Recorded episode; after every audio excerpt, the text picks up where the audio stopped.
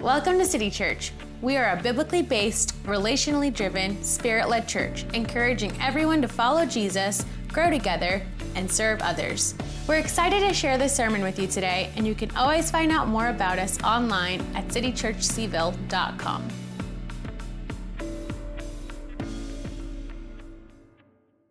Well, good morning, everyone. Let's try that again. Good morning, everyone. Also, good morning to those of you who are worshiping with us online. We're so grateful that we're together. So, this sermon is a part of a continuing sermon series entitled Easter Tide. Easter Tide. And Easter Tide is very familiar for those of us who maybe grew up in the high church. Easter Tide is the celebration of the resurrection of Jesus for seven Sundays following Easter. There's actually a 50 day span between Easter and the resurrection, and then Pentecost, Penta, 50. Pentecost is 50 days after the resurrection. And so I felt led that we were to move through Scripture and to discover together what Jesus does in resurrected body after the resurrection, before his ascension, which by the way was 40 days after that, and then what happens with Pentecost Sunday. So, for those of you who don't know, it's 28 days until Pentecost Sunday. Now, I have a question. How many of you are looking forward to something? You can think of it right now. Raise your hand. Looking forward to something. I have a question. How many of you know how many days until that takes place? Right off the top of your head. A few people raised their hands. How many of you have no clue whatsoever? You just know it's going to be there? Well, when we think about something that we're looking forward to, I was in preparation for this sermon, I was listening and in conversations with people about what they're looking forward to. I want to give you some examples. First of all, one young person was talking about a summer vacation. How many of you are looking forward to summer vacation? Another kid was talking about summer camp. Another young man this week I was in a conversation with is getting his driver's license. He's excited about that, and I'm glad he lives on the other side of the mountain. Um, uh, another person actually was here this morning, um, just got a brand new job, and they're excited about a new job. And then uh, another individual that I was talking to was over the moon excited because this week they're going to sit down with a friend that they have not seen since COVID started. And they're going to sit down and they're going to spend time together and they're going to catch up in person through life. The other thing that I really did notice, though, is that when we talk about a future event that we're excited about, it's usually around one of two things something that's finishing or something that's going to start. So, what I noticed was there's been a lot of conversation about graduation. Students are excited about graduation. I actually have a daughter who's gradu- uh, she's excited about graduating from undergrad, but she's really excited about grad school. Excited about the completion of something and excited about what's next. That's usually what creates something that we are looking forward to. And by the way, for those of you who don't know, it is 251 days till Christmas, just so you know. Now, one of the things in our culture that people get really excited about are weddings. I recently learned from a bride where I officiated a wedding that there are websites now that do almost everything for you. It will guide you day by day, step by step, and where you need to be at as you're planning for your wedding. Not only that, there's an app that she had that has a countdown to the day of her wedding days, hours, and minutes. And if you look at the list, and by the way, I did a performed a wedding last night. So last night I was there with just a small group of people, and the wedding was awesome. We had so much fun. There were about 20 people involved with this wedding, beautiful setting. But one of the things that I've noticed is, is that nowadays, oftentimes, brides will send out, or the couple will send out something that's called save the date. And then later you get an invitation. That never happened when my wife and I got married 30 years ago. Now it's save the date. That warns you the invitation's coming. So you save the date, and then the invitation comes, and you hope the same date is on the invitation. And the save the date. And also, this the save the date will tell you something about the wedding. It'll be at the beach, or everyone's going to wear a tie dye shirt, or it's going to be small, or it's going to be out on a farm. They'll tell you a little bit on the save the date, and then the actual invitation shows up. But the wedding that I did yesterday, or performed yesterday, obviously had certain things. It involved the bride and the groom, right? And then it was there was a date on the calendar that they had picked. There was a photographer, there were flowers, there was a venue, there was a dress that was picked, the family was there. But the most important thing that they did in that entire planning was to choose which pastor would marry them. now, here's the thing the big events of our life are the things that we prepare for and we talk about and we send out a save the date. Jesus did that with his death, death, burial, and resurrection. Jesus had sent out several save the dates. He had sent out several messages ahead of time in all four gospels to let his disciples know exactly what was coming. And why wouldn't he have? Because the resurrection of Jesus and the time, those 50 days between the resurrection and Pentecost, are the most important days of Jesus' life. We need to know this. Without the resurrection, there would have been no Christianity. Without the resurrection, you would have never heard of Christmas. The resurrection is everything. And what fascinates me, though, is when Jesus is looking forward to his death, his burial, and his resurrection, he does so with excitement and some trepidation. But in the end, when he frames it, he says that that entire event will bring glory to himself and glory to the Father. Now, I want us to look very quickly at two save the date messages that Jesus brings in the Gospel of John before we read the primary scripture from John chapter 20. In John chapter 14, verses 25 through 27, Jesus promises the Holy Spirit. Jesus speaking about the day of his resurrection and his death and his burial. He says this All I have spoken while still with you.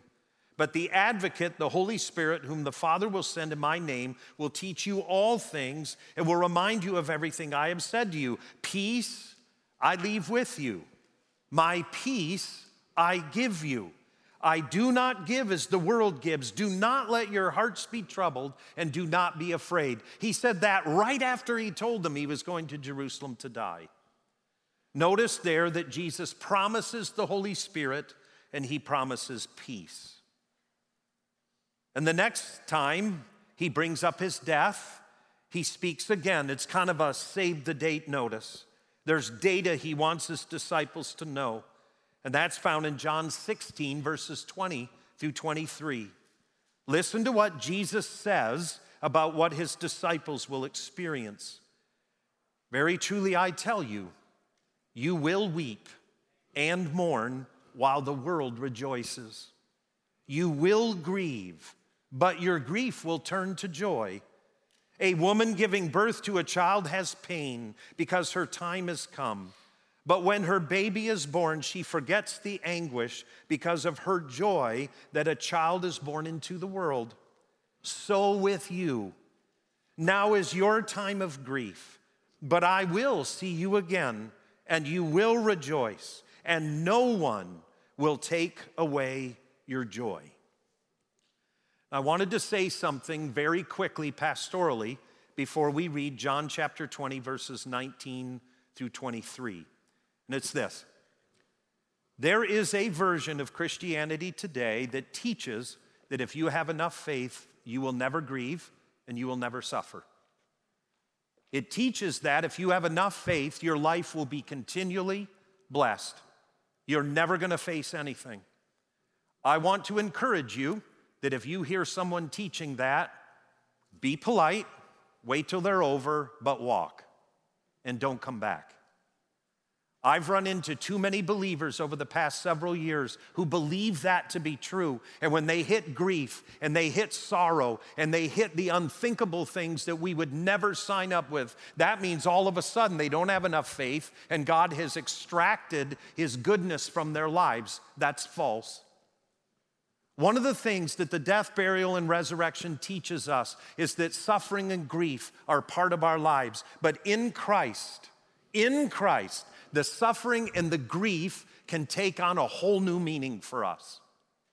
That it's not there just in and of itself, but because of who God is and what Jesus went through, we can have this confidence that the sorrow and the grief and the tough times of my life somehow, some way, through the resurrection of Jesus, takes on a whole new reality for me. Notice what Jesus says you will grieve. That's what he tells his disciples. But because of Christ, that grief will turn to joy. The reality of it is, God does do miracles. I've seen them. But the greatest miracle I've ever seen is when God, through Christ, walks with someone through the valley of the shadow of death, and they come out the other side, and they're strong, and Christ has maintained them. They've grieved, they've suffered, They've had incredible sorrow, but something about the presence of Jesus alters that entire experience. That's the greatest miracle I've ever seen. Now let's move on to read our primary text for this morning. It's John chapter 20, verses 19 through 23. Jesus appears to his disciples. For the past couple of weeks, we've looked at other gospels where Jesus appeared to his disciples. And this week, we're going to take a look at the evening of the resurrection. In the morning, he appears to Mary Magdalene and some other women at the tomb. Now it's the same evening, the evening of his resurrection, and he appears to his disciples. Let's read the text together, and if you don't mind, please read it out loud with me. Are we ready? All right, let's read it out loud. On the evening of the first day of the week, when the disciples were together with the doors locked for fear of the Jewish leaders, Jesus came and stood among them and said, Peace be with you. After he said this, he showed them his hands and his side. And the di- disciples were overjoyed when they saw the Lord. Again, Jesus said, Peace be with you. As the Father has sent me, I am sending you. And with that, he breathed on them and said, Receive the Holy Spirit. If you forgive anyone's sins, their sins are forgiven. If you do not forgive them, they are not forgiven. Now, I want us to notice what just happened in two quick paragraphs. What we discover is it's the evening of the day of resurrection. So Jesus' disciples have watched him die. He's been tortured to death. They've observed that. This is the third day after that. It's in the evening. The women have told them he's raised from the dead. But the text tells us that they felt like what the women were saying was unbelievable. It just, they couldn't grasp it. Now, the disciples, those 11 followers of Jesus, are in a room, and the scripture says the door is locked. Why? Because they believe that the same Jewish leaders that took out Jesus are going to come for them and they're going to lose their lives. So they've huddled together, they're in a room, they've locked the door, and they're filled with fear. And the scripture says Jesus steps into that room, literally appears in the room, and he says, Hey, look, guys, my hands. And he lifts up his shirt and says, Look at my side. And the text says, They are overjoyed. They're thrilled. Their sorrow instantly has turned to joy. Now, I don't know if you are like I am, but at times when I read the scriptures, I look at things and I think, that seems odd. So, can you imagine you're in a room, you're scared to death, and the doors are locked, And first of all, Jesus just boom appears. He doesn't come through the door, he doesn't lift up the window and crawl in. You're there, the doors are locked, you're hunkered down, and all of a sudden, boom, he's there. What the scripture is trying to teach us is there's something about the resurrected body that is different than the natural body. But notice that Jesus still has his scars, he still has the wounds. That fascinates me. I would think that the resurrection body would be totally healed and all evidence of pain and suffering and sorrow and the bad stuff you wouldn't sign up for would be gone, wouldn't you? But it isn't. When Jesus is resurrected, his body still bears the wounds and the sufferings of life. Now, obviously, somehow they're healed and they're made better, but the evidence is there. What does Jesus do? He steps into the room and he says, Look at this, it's me. And then he shows his hands, it's me. Now, why does he do that? A lot of debates Uh, why Jesus does this. But one of them I'm convinced of, and it's this He being there is the final sign that's found in the Gospel of John. There are seven signs that predate the resurrection of Jesus. Each one of them is a miracle. Things like walking on the water, the feeding of the 5,000. The seventh sign is the raising of Lazarus from the dead. These miraculous interventions of God that pointed to Jesus as being unique and something God is doing in the world. I believe this is the last one. It's where Jesus physically presents himself and he physically becomes a sign of what God is doing in the world. The disciples look at him, they're overjoyed. But let's be honest if that's the sign, don't you think there ought to be more people in the room? Now, I've mentioned this throughout Easter. I think God and the way God markets God's self needs some help. I think on the resurrection, the angels at his birth should have gotten all their buddies and showed up at the resurrection and given a huge light display and just cheered. Lightning would have been pretty cool. Maybe some smoke, some lighting. There's none of it. Jesus is resurrected, appears to some women, takes most of the day off, and then appears in the evening. And he's in a room with a bunch of disciples that are scared to death. And there's 11 of them. I think he just needs help with his marketing, right? Now, I want to give the following illustration because I think it illustrates why I'm wrong and God's right. Now, I mentioned that uh, in my sermon a few weeks ago that I traveled to St. Louis, Missouri with the UVA wrestling team. I'm the ad hoc chaplain. It's nothing official. A lot of the wrestlers worship here along with the coaches, and so I go to the national tournament.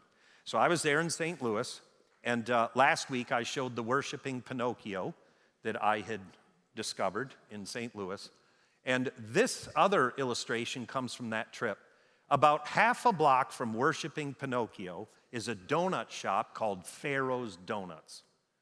And when I was there in the hotel, I went to the concierge and I said, Hey, listen, I need a little food. I'm going to get a meeting. And uh, she said, You have to go to Pharaoh's Donuts. First of all, I'm thinking to myself, what an odd name. I don't think Pharaoh ate donuts but somehow Pharaoh's Donuts. She was all excited. I said, okay. So I said, well, I'm going to go to Pharaoh's Donuts. So I put it in my, my little uh, map and I walked a few blocks. And when I got to Pharaoh's Donuts, I was really surprised by something. It was this their marketing is terrible. So here's the sign that's outside of Pharaoh's Donuts. Seriously, that's the sign on the sidewalk. It's, you can barely read it. It's all weathered. Uh, that thing's got to be 30 years old. And then, not only that, here's the next sign that's in the window of Pharaoh's Donuts. Now, do you, do you understand what's happening here? The sign is angled the wrong way. It needs to go the other way. Am I right? Is everyone right? Okay, so here's the deal. I got there at noon and they were basically sold out of every donut. I love those Boston cream donuts, the ones with the chocolate that are injected with some kind of vanilla. I think Jesus would eat them, so I eat them too. But I went to the guy and I met him. His name was Rodney. I said, Rodney, do you have any Boston creams? He goes, No, they've been sold out for hours, man. If you're gonna get those, you gotta be here by like 9:30 in the morning. I went, note to self, I will be here at 9:30 tomorrow morning. And here's the thing: did you see the signage?